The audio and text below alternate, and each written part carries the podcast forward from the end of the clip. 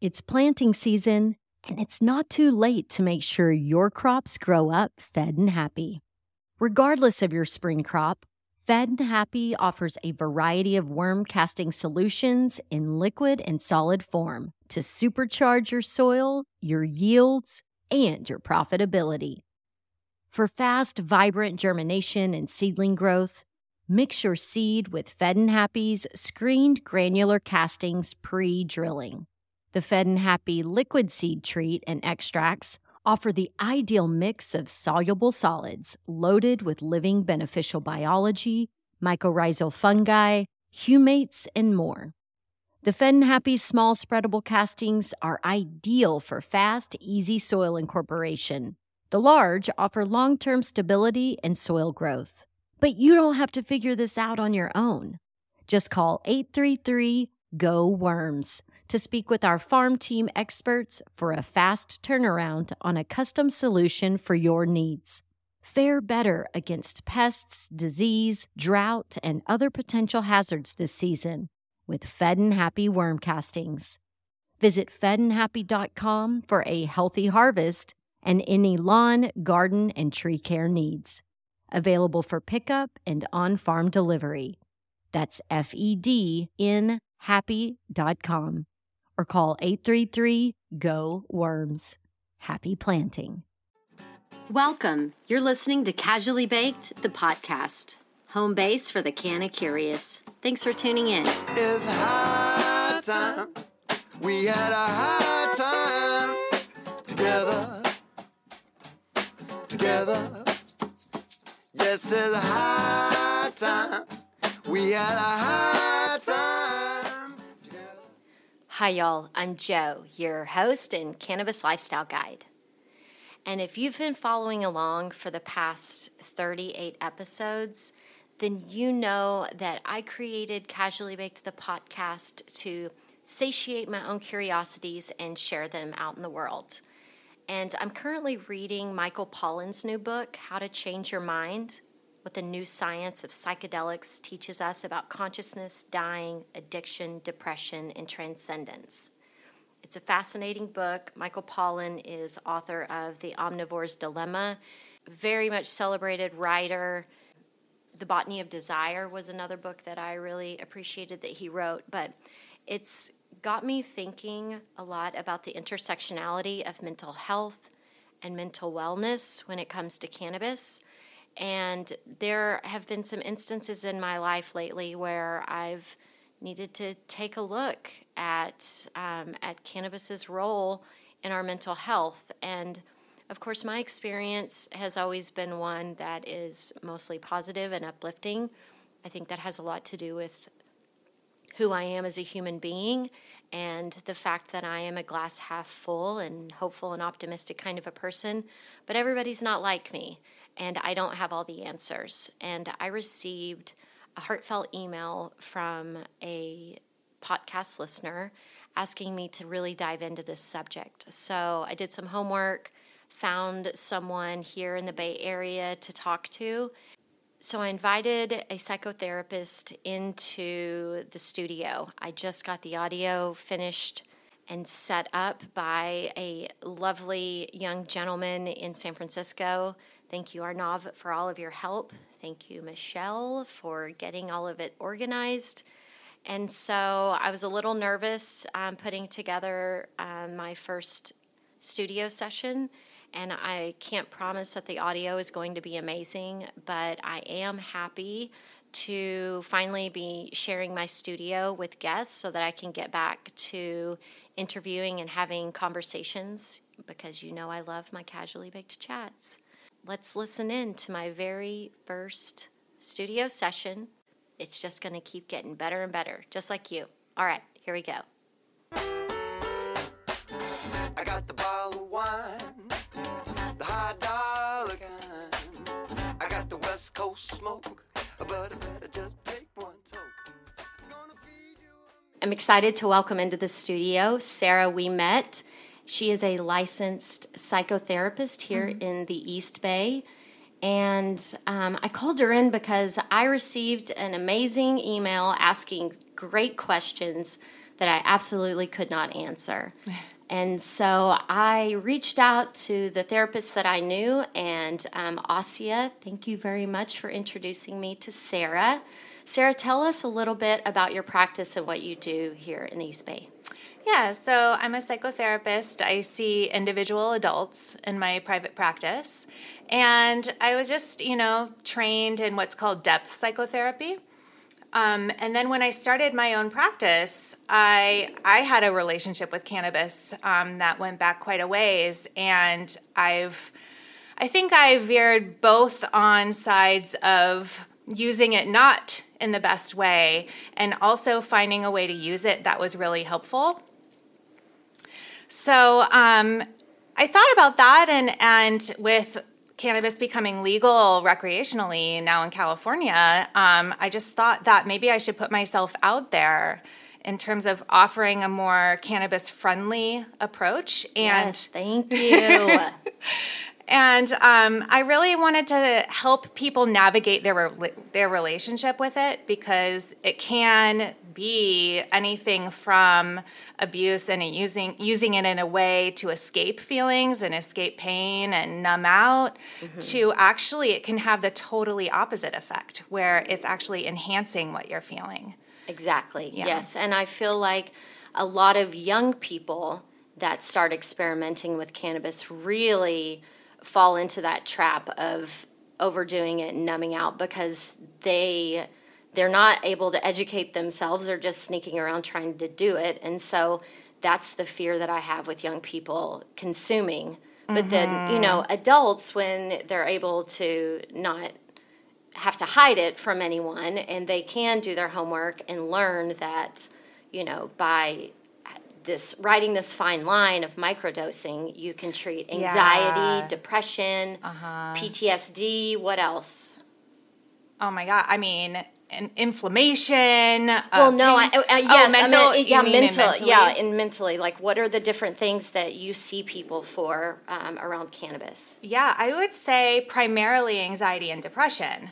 Okay. Um, but PTSD, definitely. I think the way that it um, impacts sleep, it takes away a lot of people's dreams. So people that may have nightmares as part of post traumatic stress disorder kind of eliminates that. Interesting. Yeah. Now, what about things like um, bipolar disorder? Because this letter mm-hmm. um, that I, I, shared with you earlier, but I'll share with um, with you at home um, in a bit. It it covers somebody that's suffering from bipolar disorder. Mm-hmm. Is um, is that something that you see a lot of, or is it something that people are still a little scared to come out and talk about around cannabis? I have definitely seen that in my practice. People have found me with that diagnosis, with the diagnosis of bipolar disorder, who mm-hmm. regularly use cannabis and find it helpful. And I think it's it's a tricky area though because that the THC can have the potential to put someone in a more manic or a state that that has psychotic kind of elements to it. Mm-hmm. Um, and so that may not be in someone's best interest. However, cannabis has this really amazing quality of being both a stimulant and a depressant at the same time and that has a balancing effect mm-hmm. on the system. So for someone with bipolar disorder, that's exactly kind of what they need is this more balancing out effect. And uh-huh. so um, I can see why people would go to cannabis. Okay, well, let me share this email with you. Yeah. Um, and then there's a few ways that we can break this down um, because this this man's got a lot going on. All right. Um, okay, so uh, Mark writes, my primary questions revolve around suggested protocol for treating bipolar disorder. Specifically, I deal with racing thoughts, getting overstimulated and easily agitated during stressful times, severe depression, and difficulty regulating my emotions. In general, I have chronic psychic pain that can get almost unbearable at night. Mm-hmm. I've used pot recreationally, and it was helpful in getting me connected back to myself, regulated, and grounded in my body. The problem is that I abused it, and it became problematic and an escape from reality for me.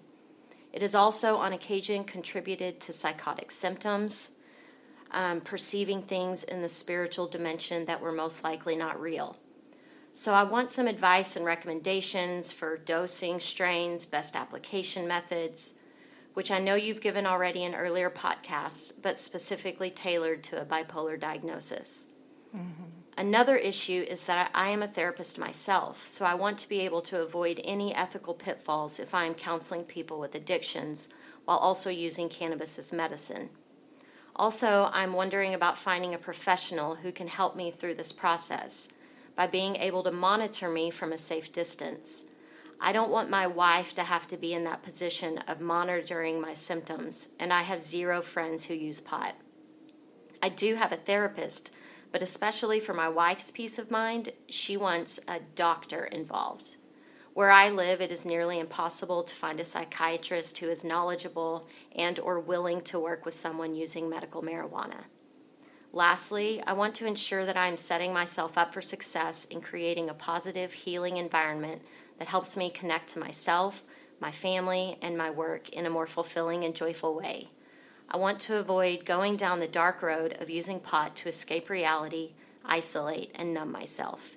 Any counsel around that would be great. Thank you so, so much. Nice. I know. I was so happy that that he reached out and and that he's in the right place. He's Yeah. asking the right questions. He wants to do all the right things, and so I feel like he's a perfect candidate to talk about this about Yeah. because you know he understands both sides. It Mm-hmm. it has benefited him, but then he lost control. So Yeah. what initial recommendations would you have for him if he were your patient? Yeah. Oh, well, there's a lot of directions I could go. um, but in terms of treating his bipolar disorder, um, and you know, I have to be careful about what I advise because I'm not an MD. But this is based off of you know more of a harm reduction approach, and um, based on what I've read in my studies of cannabis, is that I, I would really encourage him to use a high CBD strain. Um, the THC has that quality of potentially making someone a little bit more psychotic, like he said, that could happen, where he felt he was like in a more spiritual realm.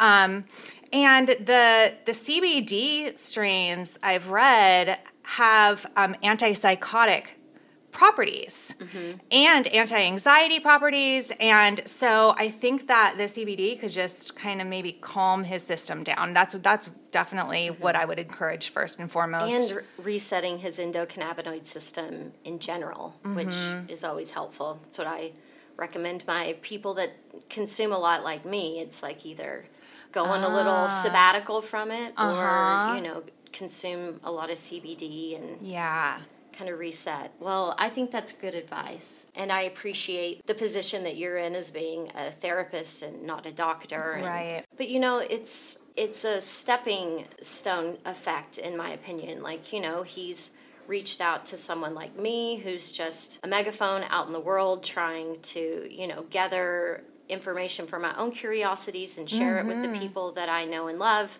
Yeah. to then finding someone like you who can then help them gather all of that information and and direct it in a way that's meaningful to them Yes. and then that can guide them on to um, to a doctor and Yes. you know him having someone like you help find a doctor is outstanding what about that one tricky little sentence he had in there about being a therapist himself Yeah. what did how did you feel about that Well, we're here in California where it's legal. And so I I mean as long as I'm not under the influence of cannabis while I'm with a client, I don't feel like there's any problem with me using it medicinally or even in a spiritual way in my own personal growth practice.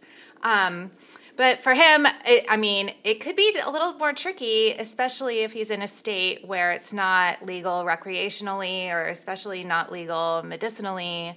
Um, that could potentially be, So let's assume he is in a state where it's legal. yeah, So if he is using cannabis for medicine and he is he wakes up and he's feeling a little overwhelmed that morning and he has appointments and he knows he's going to be better and function better in that way what's the it seems like a bit of a moral dilemma but to me i'm like i would take my medicine Well, yeah. I mean, would you take a painkiller if you were in pain? People might have an afternoon drink. I think it depends how far you go with it. i mean it's that age old rule everything in moderation Right. yeah well and so speaking of we're talking about you know what he might take and you're saying cbd Yeah. it, it would be the safest Yeah. way to start Definitely. Um, the one thing that I will go back and say is that you know if somebody does want to consume THC or they do whether you you know are suffering from an illness or not if you don't microdose THC you know when you get past that tipping point it is going to cause anxiety you will get paranoid you know those things are going to happen a word of caution to anyone like you know when you're dealing with THC start low go slow mm-hmm. and you know, when you do find your sweet spot, you truly can be in this place of flow. And Yeah. so it is worth experimenting, but know that, you know, if you do get anxious or paranoid, that it will subside. Well, and one other thing I could mention about THC is um, you know, I also study psychedelics. So THC works a lot like a psychedelic. I would actually call it a psychedelic. And so, set and setting where you are, the environment you're in, your mindset while you're using it or right before is totally going to impact the experience that you have. Mm-hmm. And so, I'd really encourage thinking about that with THC as well. Absolutely. When you decide what you're going to consume and how you're going to do it, who are you about to be with? Where Yep. are you going? Yes. What's happening? Yes. That's Yes. all important. stuff. Yes. you know, he talks about wanting a professional to monitor him so that his wife isn't doing that, which I think is so smart for his marriage. Yeah. You know, it sounds like that's what you do. Mm-hmm. So tell me what that's like. Yeah. I mean, I think, you know, when I'm working with my my clients or patients, I'm really trying to help them figure out their own relationship to the plant and what's going to work best for them. So it's really individual to individual and figuring out what do they want out of their use and what do they not want out of their use and trying to find that that balance of how it's going to work the best for them mm-hmm. and to try to limit any negative impact. How often do your clients um, come and see you, or do they they check in? You know, how does that work? Yeah, I, I typically see my clients every week, sometimes even more than once a week. Okay. Yeah. And so, if someone um, were from a different state Mm-hmm. who wanted to have this sort of relationship with you, is that possible? Potentially, I can only work in California under my license, so I can only really do psychotherapy in California. Okay. But beyond that, I could potentially do coaching, and I'm I'm open to that for people in other parts of the country. And it would be a little bit different. Coaching is a bit different. It's a bit more, I would say, instructive. if you have a, a life coach that is Uh-huh. a licensed psychotherapist in California, I mean, I think that's a bonus. So Yeah, I guess that's true too. Yeah. yeah. on your website too, you say you deal with chronic illness, chronic pain, insomnia, um, ADHD. So I have four sisters and a lot of littles, and my best friends all have kids, and and so I am like Aunt JoJo to children ranging from babies all the way up to twenty seven year olds. Yeah. And it really bothers me how much teens and these kids in their early 20s take ADHD medications Yeah. because it's also that that slippery slope of you know the development of brains Right. and you know the cognitive function and wiring. And so you know the recommendation is that kids don't start using cannabis until they're 20 mm-hmm. you know i'm just curious because a lot of them are anyway. The cannabis versus the adhd medicine is there do you have any That's that's tough. Yeah. Because I think there has been some evidence in the research that cannabis can have a negative impact on developing brains. Then again, most of the research done on cannabis has looked at the negative and and then we have like these ADD meds and probably most of the research is looking at the positive. So it's not a proper comparison. Yeah, it's hard to say. I mean, but of course, like these ADD meds are being really abused. Well, right, and I'm like, how is that not messing up the right. wiring? Yeah. Yeah. Uh, yeah, and I think it's really dangerous for kids. So so that's a tough one. And I and again with like CBDs, I'm not I'm not entirely sure if CBDs are are less potentially harmful for developing brains. I'm not quite sure about that, but Right. that's potentially something I'd be curious to learn more about. Yeah, me Yeah. too. I know. I just I just write down notes all the time when I have one of these thoughts that pops into my head. It's like my place is full of curious ponderings. That I'm like, Nice. yeah, if I had more time, I'd learn more about this. okay, so I found this website that went through and examined cannabis from all angles, like what are its effects and what about driving and blah blah blah. And so I saw a list that says. Um, if you answer yes to any of these questions, you may have a problem with cannabis. And so, you know, this is something that I can see a novice coming to a website like, what is cannabis? You know, typing in their Google search and happening upon something like this. Uh-huh. So, I wanted to go through this with you because I am a 21 year cannabis consumer. Mm-hmm. Um, I didn't start using consistently until I was 20. So I'm somebody who did it right. Uh-huh. So I wanted to go through these questions and me answer the question and then you explain to me why this would be something that a professional would ponder about. Okay. Sounds good. Okay.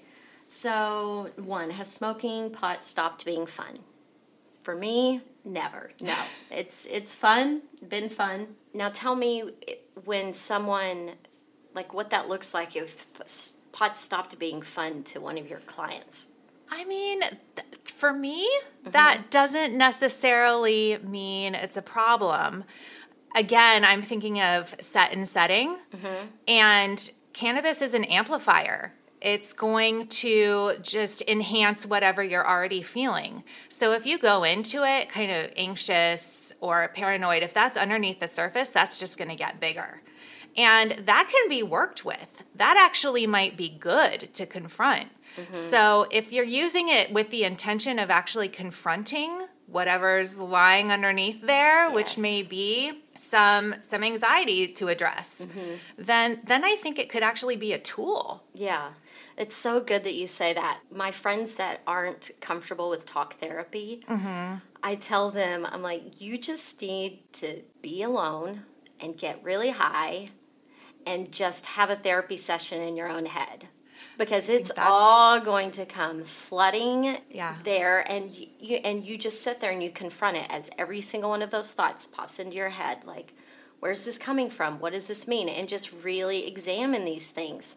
And I'm like, I have been doing therapy in my own head for years, and it's really helpful. I think that that's probably where a lot of the ancient use of cannabis resides is in mm-hmm. meditation. Yeah. And using it for spiritual and personal growth in exactly the way that you're saying. All right, question two Do you ever get high alone? oh, I get high alone at least five or six times a day. Yeah. Again, I would not think that that one is necessarily means it's a problem. I mean, think about like how many people have a drink at the end of the day alone. Yeah. Like it well, and I mean, I live alone. yeah. What am I supposed to do? Invite Right. strangers into my house? The homeless people that live across the street? Ooh, Well- speaking of the homeless people that live across the street, I have a moral dilemma. okay. So I created these homeless kits. Oh. And I, you know, warm socks and hat and gloves and I have several pounds of shake that I was using to cook with or to experiment making different things with. And I wanted to pack little bags of the shake and some rolling papers and put them in these homeless kits. But I questioned because of the mental mm, illness that is mm-hmm. prevalent along amongst homeless people Yeah. if that would be a nice thing to do or a oh, disservice to them oh, that's to a them? good question. Yeah. yeah, because you're right. Like if if that person is suffering from a more like psychotic mental illness, from some kind of psychosis, then the THC I think maybe could potentially exacerbate it. But then again, like if the person is maybe in pain or having a lot of inflammation, can't sleep, I mean, And this is old shake, so it is all probably CBN by this point. So they would sleep like babies. Yeah, yeah. I mean, I think it's a pretty nice thing to do. I don't know. Okay. Okay. I appreciate that. I'm just I'm like I don't I don't know the right answer. Yeah, I can see your dilemma. Um, yeah. Okay, number 3, is it hard for you to imagine a life without marijuana? Questions are great. oh my god, this is awesome. Um, no, I couldn't imagine a life without marijuana or cannabis. Yeah. I mean, it's it's a pretty amazing substance. It's it's complicated. It's got a lot of uses. I plan to have it in my life for the rest of my life. I hope that I can use it when I'm old and have arthritis and you know, need some relief. Absolutely. Want to Yeah. sleep? Like there's so many amazing things that it does. Like this just seems silly. Okay, 4, do you find that your friends are determined by your cannabis use? No. I mean, I'm a lot of times I'm the only I want to say stoner at the party, but I'm mm. trying to stop using that word. It's just so easy to use. Yeah, you mean stoner? Mm-hmm. Yes. Yeah.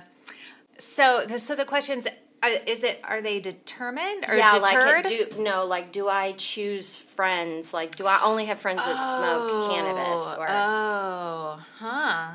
I don't see why that. I mean, I guess I can kind of see that one because if you know, it's like if we are the average of the five people we spend the most time with, and you're with four other people that don't consume in a mindful way and they're not using cannabis for wellness. I mean, I've seen my nieces and nephews where I'm like, seriously, I need you to get new friends because you suck right now. Uh huh. You know? Yeah. I mean, especially if if you're hanging out with your friends and somebody is really intoxicated, you can't really connect. Yeah. And and I think that's where it can be problematic. Yeah. Yeah. True. Okay, so you have one valid question on your website. okay. Um, do you smoke marijuana to avoid dealing with your problems? Uh, I think that's a good one. For someone who consumes like me, I use it to deal with my problems. Yeah. Yeah. Like when I need to move energy and Mm-hmm. I need to really figure something out, I will consume and it's easy to cry or Yeah. to to really think through something or to la- be able to laugh about something or to see 900 different perspectives and then choose the best one, Yeah. Yeah. you know? Yeah. So I absolutely use it to deal with my problems. It's that's the tricky line I think that I was kind of alluding to before where it's you can use it to kind of escape and avoid and numb out which a lot of people do and and I don't know that that's helping I think anything that just comes down to laziness. potentially yeah Because, you know, yes, it's a lot of work to be your best self. Mm-hmm. But if you just put a little bit of fucking effort into it, it helps in in multiples. Well, and and I just think that it's it's kind of a truth that the more you try to run away from something, the more it's just going to come back to bite you in the butt. Like mm-hmm. so so it it doesn't work to run away. Yeah. And and I think like I was saying before too that that cannabis can be used to confront things and if it's mm-hmm. used in that way, then I think it can be really beneficial. I concur. Okay, do you smoke pot to cope with your feelings? So, same. That's what we just Yep, covered. And yep. Absolutely, I do. Does your marijuana use let you live in a privately defined world? Hmm. I mean, I do really feel like I live in my own little world. Yeah, I mean that might be true anyway, like without cannabis. I mean, we're all the center of our own universe anyway. Yeah. I don't know. They stumped me with that one. Well, I think that where um, we may be getting to this at some point in these questions, but you know, you've probably seen cannabis be kind of personified as a sexy woman. Have you ever seen it? Like just Oh, like in like well. cartoons and caricatures Or and you open up any magazine and there's just like buds poured all down some woman's cleavage on top of a car. yeah, like the woman from Weeds. Like she's kind Yes. of like Nancy Botwin. Yeah. Yeah. So I think that cannabis has this really seductive quality that people can gravitate to and kind of fall in love with and then that's all that, that that's their primary primary relationship. And they don't have like or it kind of gets in the way of connecting more deeply with other people. That can be I think problematic um, where you're just going back and back and back to the substance to kind of get your needs met and not really connecting with other people. Yeah, so you come home to your apartment filled with cannabis posters Right. and magazines and you roll your joints and you play your video games with your Uh-huh. friends who do the same thing and then Uh-huh. you leave the house to get food or more pot and come home. Right, right. Yeah. I know that there are people that they're out there that are like that. It just Mm-hmm. blows my mind. Sounds lonely. It does sound lonely and Yeah. gross. Sounds pretty gross too. Let's see. Have you ever failed to keep promises you made about cutting down or controlling your dope smoking? Ah. That seems like it could be a good uh, measure of a problem. Like if you can't really control it, if it's gotten out of control, and it, that that's kind of I think moving into addiction territory. Yeah. And especially, you know, and I have had people before in my life that, whether or not it was because of alcohol or drugs or cannabis use, they start slipping. They overpromise and underdeliver quite mm-hmm. often. Is there something that you tell your patients, some triggers or some things to look out for in their own behavior so that they can start noticing these things early? Yeah, I mean, I guess just to track their level of depression and anxiety, are they noticing that it's not really getting any better or potentially getting worse? To look at how their cannabis use may be in, um, impacting their relationships. So yeah, if it's if it's getting in the way of your relationship with your partner or your friendships, then I That- call that being highly responsible. yes, Like being mindful of those relationships and your relationship with the plant. Yes, yes. Um, but I do think that using a dosage tracker would be something Yeah. that would be helpful for someone in that situation because then they could go back and say, "Oh, I consumed seven times on Tuesday. What the what was going on on Tuesday?" Yes. That's or such a you know, great like thinking back so where they can just kind of monitor how often they're doing it, when they're doing it, and then be mindful enough to try to connect the dots. Absolutely. That's a great way to use it as a tool to just kind of even check in with yourself and what was going on for me that day that I needed to keep going back to, to cannabis to kind of help me through. Yeah, for sure. Okay, when your stash is nearly empty, do you feel anxious or worried about how to get more? Oh, I have such a large stash. Right. I'm like, I never worry about any of that. But with these taxes and the prices Uh-huh, of cannabis right now, I'm sure that there are people that have that feeling. Yeah, I mean, with the cost for sure. But now that it's legal, it just doesn't even feel like that's so much of a problem anymore to just be able to find it. Like years ago, it used to be like, oh God, how am I going to get it? Because it was illegal. Yeah. And- Well, and I actually have some people that are so pissed off about the taxes and how much it costs now. So there's still so many people that are purchasing off the black market. Yeah. Um, do you plan your life around your cannabis use? Hmm. I have seen people do that where they're like, "Oh, I don't want to go to that." Like those people don't use cannabis, or I I wouldn't be able to smoke.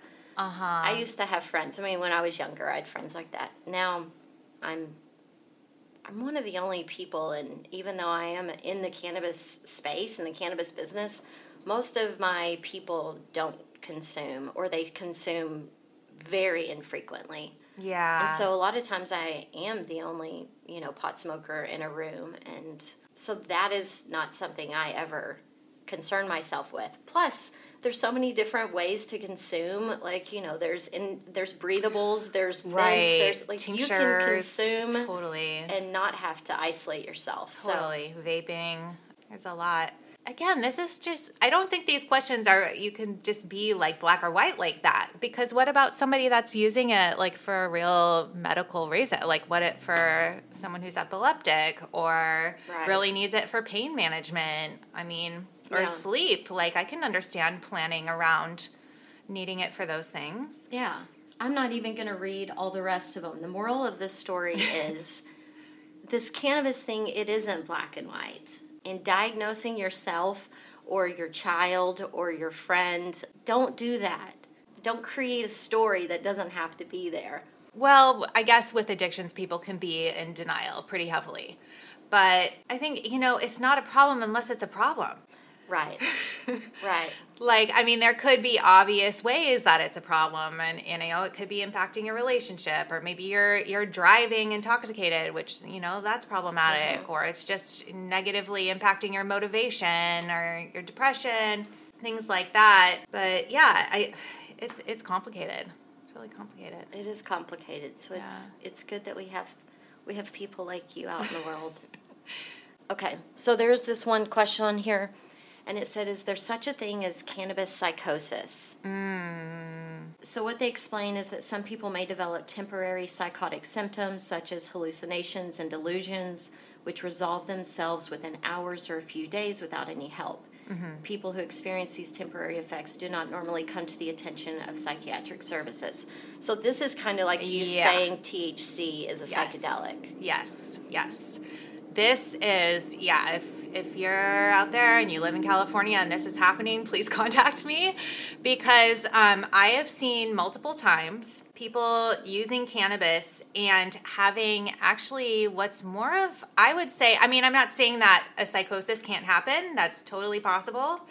But sometimes I think it's actually of a more more like a spiritual awakening, and people can kind of get put into a very open state where they start having rapid insights and realizations that maybe they've been living their life in a way that isn't suiting their their highest needs. Mm-hmm. And that can be totally overwhelming and and I've had people contact me who might be experiencing that. That's amazing. And feel like they're going crazy because it's so much. There's Mm-hmm. so much happening. But actually, when I talk to them, I'm like, everything that you're saying, like that you've been working 12 hours a day for the past five years and feel like you're killing yourself. Yeah. Like, Yeah.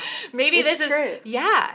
Yeah. So, well, and and those are the sorts of experiences that people seek peyote or ayahuasca for. So Uh-huh. if somebody can get that from cannabis, Yes. wow, that's impressive. I think you absolutely can get that from cannabis, but it's also kind of a risk because it has the potential to kind of give you an insight that may mo- want or may make you want to change everything about your life. And that's a big deal.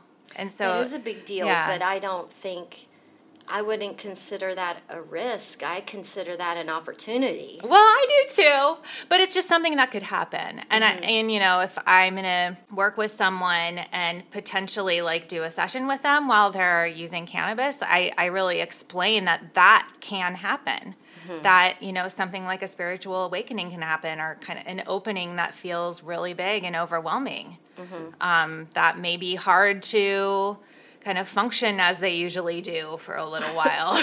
I'm, while you're talking, I'm visualizing a giant plane flying over the United States, just like spilling keef out the back Oh, of it, oh, wow. just powdering the whole country. Please have a spiritual awakening. Maybe that's our salvation. Oh my gosh. help us realize what's truly important. Yes. Yeah. Please. Yeah. I think that um, it's it's like kind of what we were saying before. It's great for more meditative practices, like even I mean you can do movement like yoga and things like that, but I think it's really hard to use cannabis in larger quantities or a more potent THC strain and then go about our regular activities.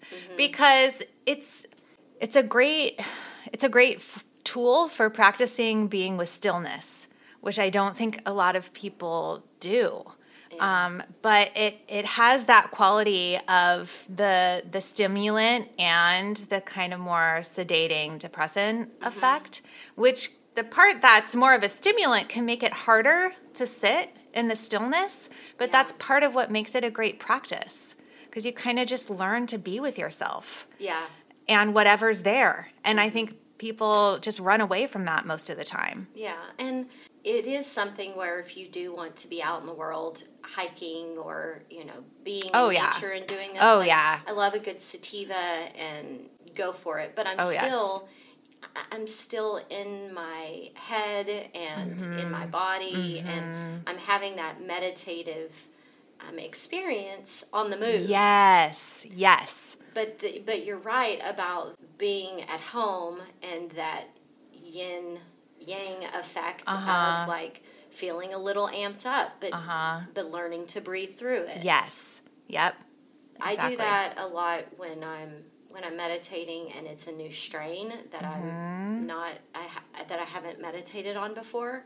There are times where I'm like, okay, my heart's really pounding right now, and Yes. it's just like moving my breath and my mind and everything into my heart. That's and- fantastic. And focus my energy there, and Yeah. and when you do, you you know, it sounds crazy, but you can you feel that move and and you know, people talk all the time about not knowing how to meditate or I've never done this before or well, I want to learn transcendental meditation, but this workshop is $1200. I'm like, you don't need a fucking workshop to learn how to meditate. You know, one of the first things that I was doing when I was learning to kind of control my thoughts and my mind is you know, sitting in the chair and just thinking about my feet, focusing on my feet, hmm. putting all of my energy in my feet. And then I could then feel like the movement and sensation of blood in my feet. It was like when I put my mind there, then all of a sudden I could feel my body there. And so Yes. then moving that into my stomach, like feeling my stomach, thinking about my stomach, and just wait and watch the energy follow that. And so it's almost like a mind exercise. you Well, know? yeah, and a and a connecting with yourself. Mm-hmm. Yeah, really connecting with your body. People say they can heal themselves they've healed themselves why can't i heal myself and so that's when i was just like sending these like healing Oh, vibes to my feet and my Uh-huh. ankles and just you know i mean who knows if that works but i mean it doesn't hurt to try I can't see why it would hurt. yeah, if anything, it may have helped. yeah so you know i think that there's just fun ways to experiment with cannabis Absolutely. and Yeah. and I and I liked the way you put that about it being you know you're fighting and to maintain your balance and control and Yes. and I that's how I consume when I'm out in the world on a daily basis like I microdose but part of it is a game to me it makes my life fun and interesting to step into a meeting and be a little bit high mm-hmm. and know what the perception of a cannabis consumer is and just totally own a meeting Yeah. and walk out and be like, you know, fuck y'all, I was high. like, you know, like I think that if you can find that sweet spot of like the the dosage and the strain that works for you, Yeah. and and you can find that level of maybe amplification or enhancement Mm-hmm. that that gives you just that like edge where you mm-hmm. feel creative and something's flowing and And I do have my daytime strains that I know make me feel good, and, and it is. I mean, it's been, you know, over 20 years of experimenting, mm-hmm. and but that's that's what you have to look forward to. I know. So maybe not like. I hope people just don't, you know, kind of ruin it all by like, or not ruin it all, but you know, I think you can kind of just abuse the plant by just kind of like going back to it and just doing it and taking it on and just kind of binging on it. Yeah. Whereas if you just cultivate a more responsible, kind of intentional relationship with it that can last, I mean, don't you want to be able to use it until you're old? Like, well, and that's the thing. Don't you want to age gracefully? right. Like, Yeah. I get really upset when people like, Joanna, it's just pot.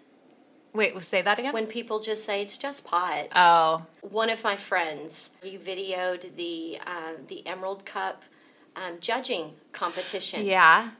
And so at the end of it, they send him home with a flower from each of the like finalists. Oh, wow. Entries. Nice. And I was like, I'm so excited. He was going to share it with me. I'm like, thank you so much. I get to his house.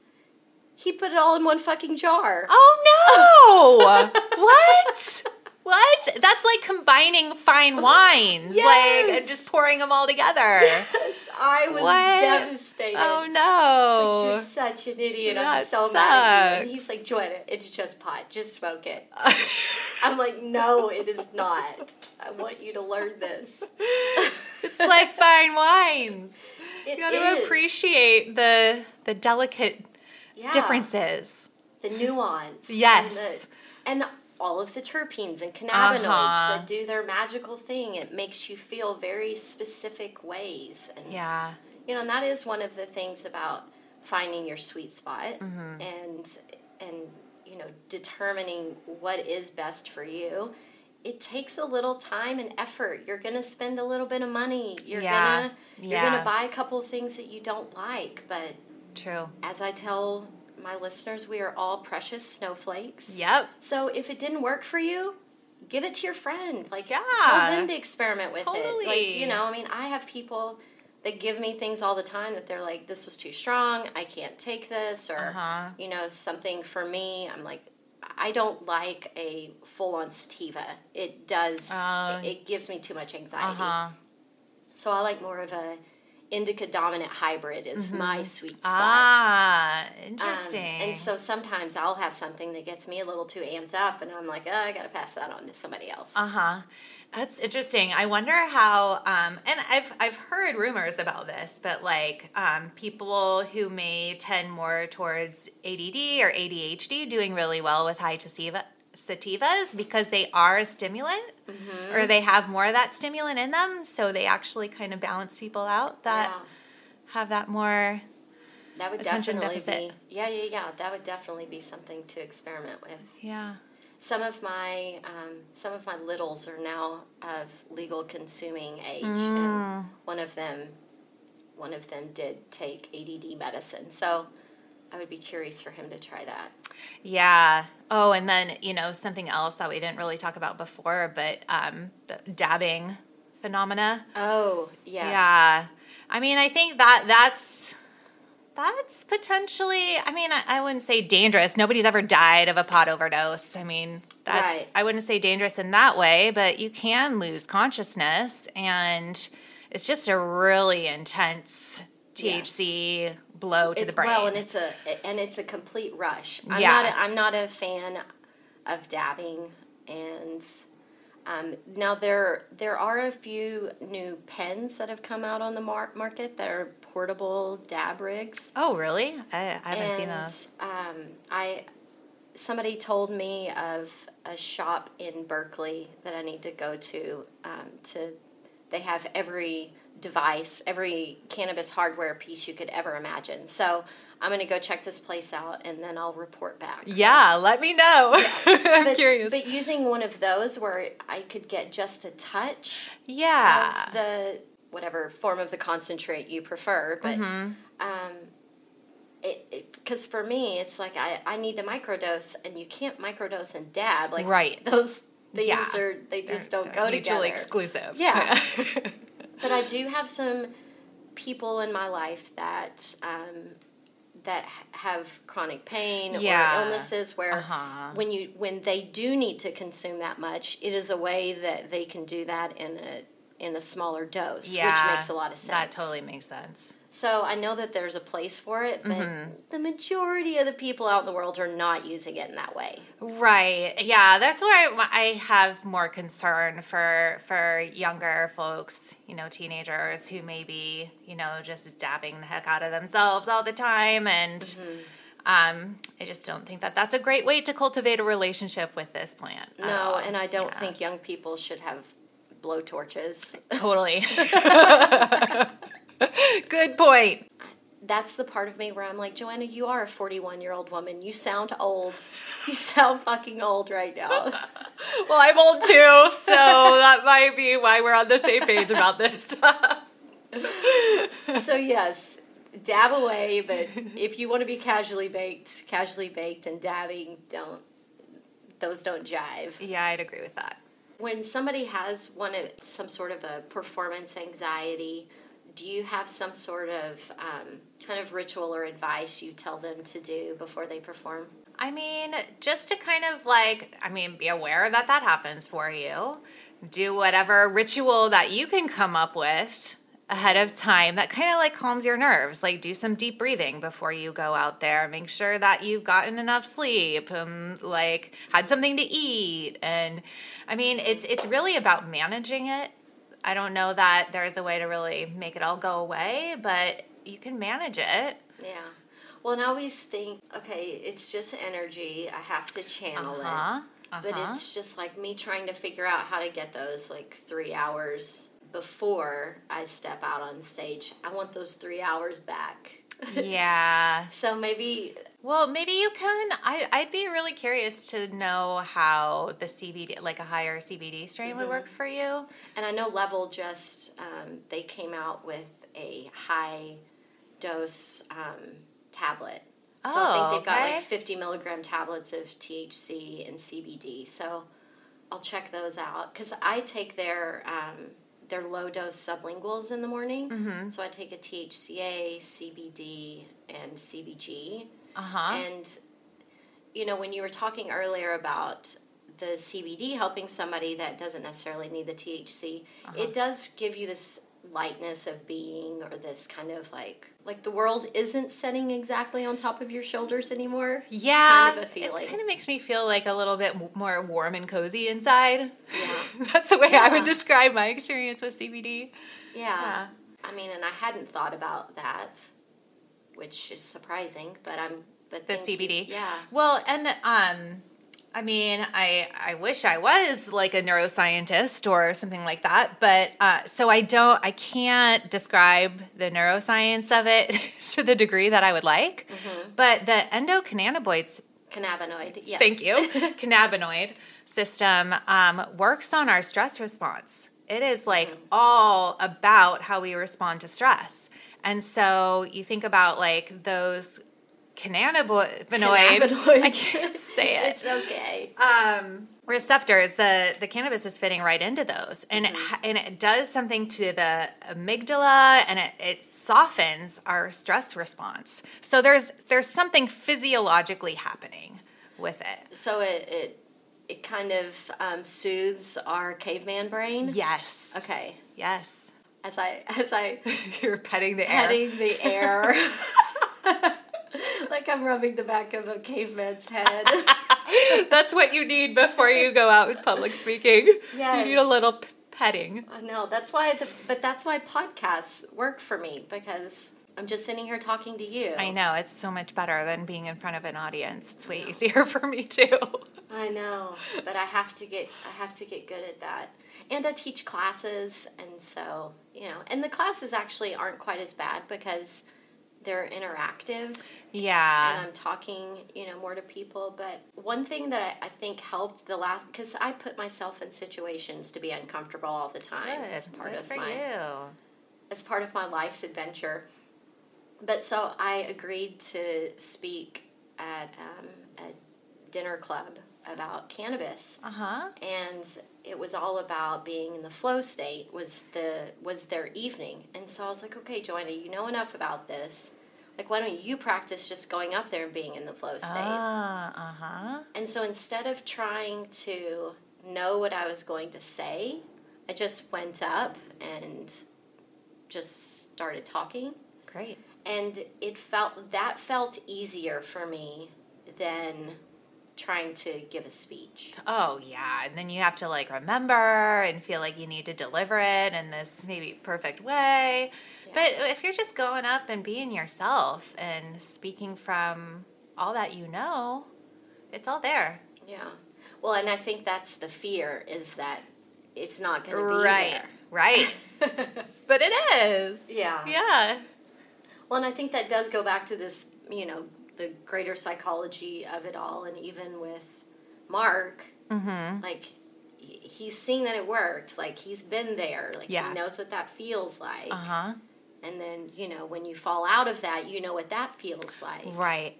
Yeah. And then you got to pay attention to that Yeah. and work with that. yeah, and I'm sure people are over you know this word mindfulness, but I'm never going to stop saying it. Right.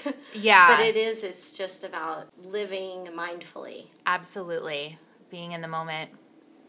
Mm-hmm. and then not being afraid to be uncomfortable too Right. Again, that, that brings me back to that whole resistance thing and trying to run away from something. It never works. Yeah. Trying to avoid and resist and running away usually just makes everything worse. I mean, Yeah. that it's so natural to want to do that. I think it's instinctive, Mm-hmm. but it never makes the problem go away. Never ever. no before we wrap the best way to get in touch with you how you you know how you work in your practice and if you have any last advice for mark in general his next steps i know we've talked about quite a bit of stuff but Yeah, again, like I would just really encourage you, Mark, to to give a high CBD strain a shot. And and you know, if you want to use a little THC, the the CBD should help cancel out the the potential for the THC to make you more of those the or- psy- yeah, the psych- effects Right, right. Or the more like potential to feel psychotic.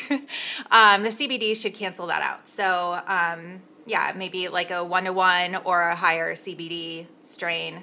Um, and and just track your dosage.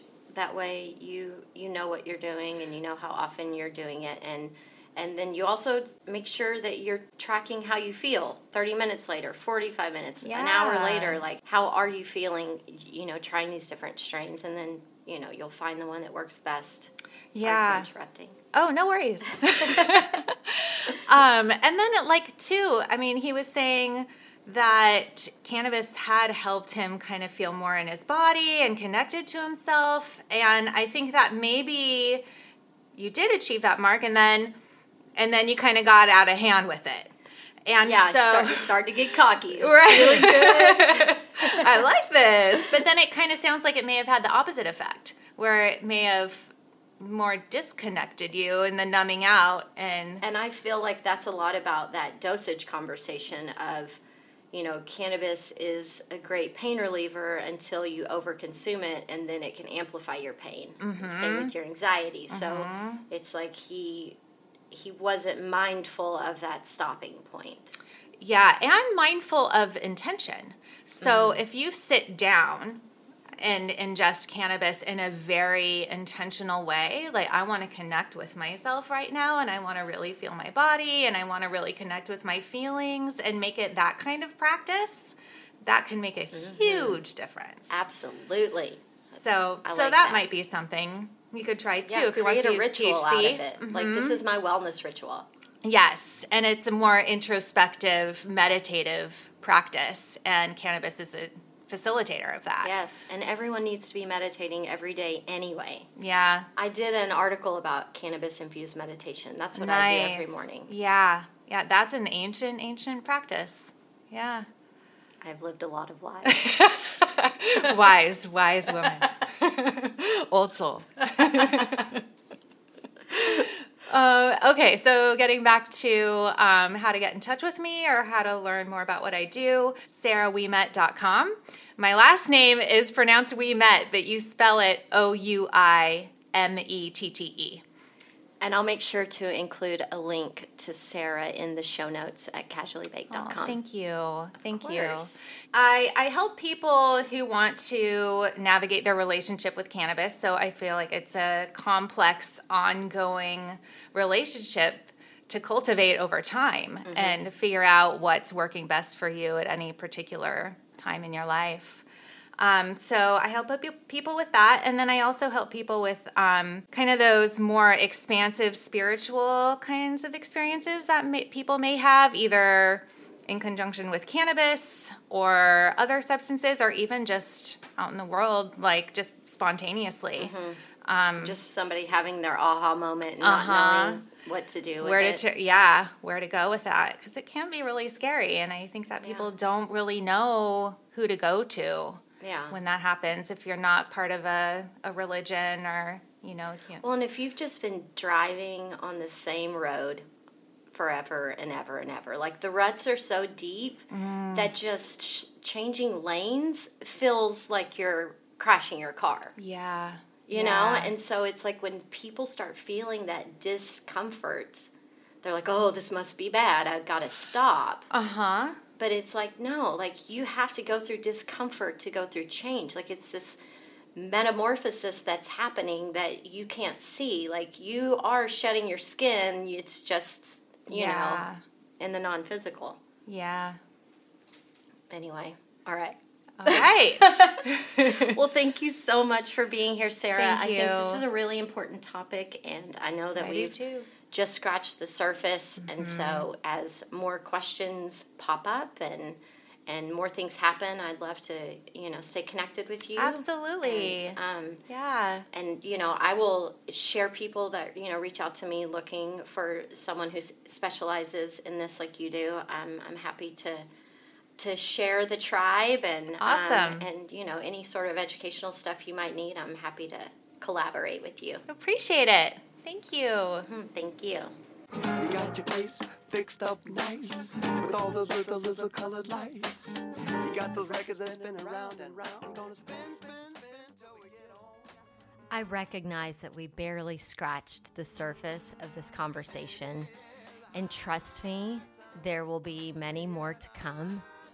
I absolutely care what you think. I want to know your opinion on these things. So feel free to reach out to me. You can connect on social. My handle is at casually baked. And um, I love hashtag casually baked and hashtag highly responsible. So if you want to share with me in any of those ways, I'm happy to um, to connect with you. Although I'm trying to uh, lay off my social media these days, so you might get a better response if you just email me or send me a video message to ask at casuallybaked.com. Oh, we all need to lay off social for a little bit, right? Ugh.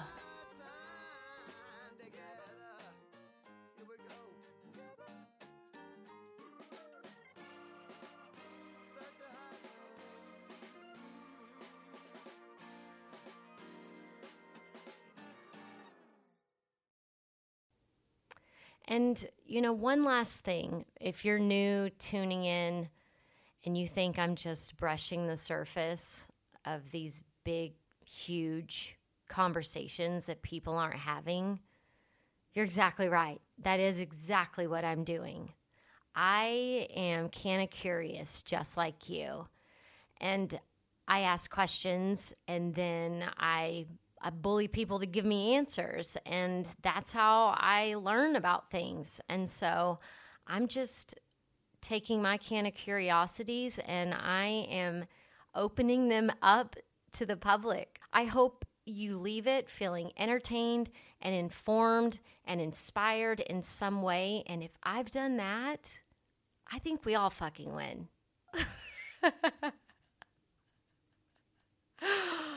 oh, all right. Thanks for tuning in. I promise I'll be better next time. Thanks for listening to today's show. To check out more great cannabis podcasts, go to podconnects.com. Here's a preview of one of our other shows. Season 1 of Dope History is now available at dopehistory.com. Dope History weaves you through the lives of those who have been touched by cannabis or have had an influence on the events that shaped our laws or relationships with this plant. You'll hear tales from Frenchy Cannoli, Keith Stroup, Eddy Lepp, Tom Alexander, Ed Rosenthal, Wolf Seagal, Jorge Cervantes, and Tommy Chong. Available now at dopehistory.com.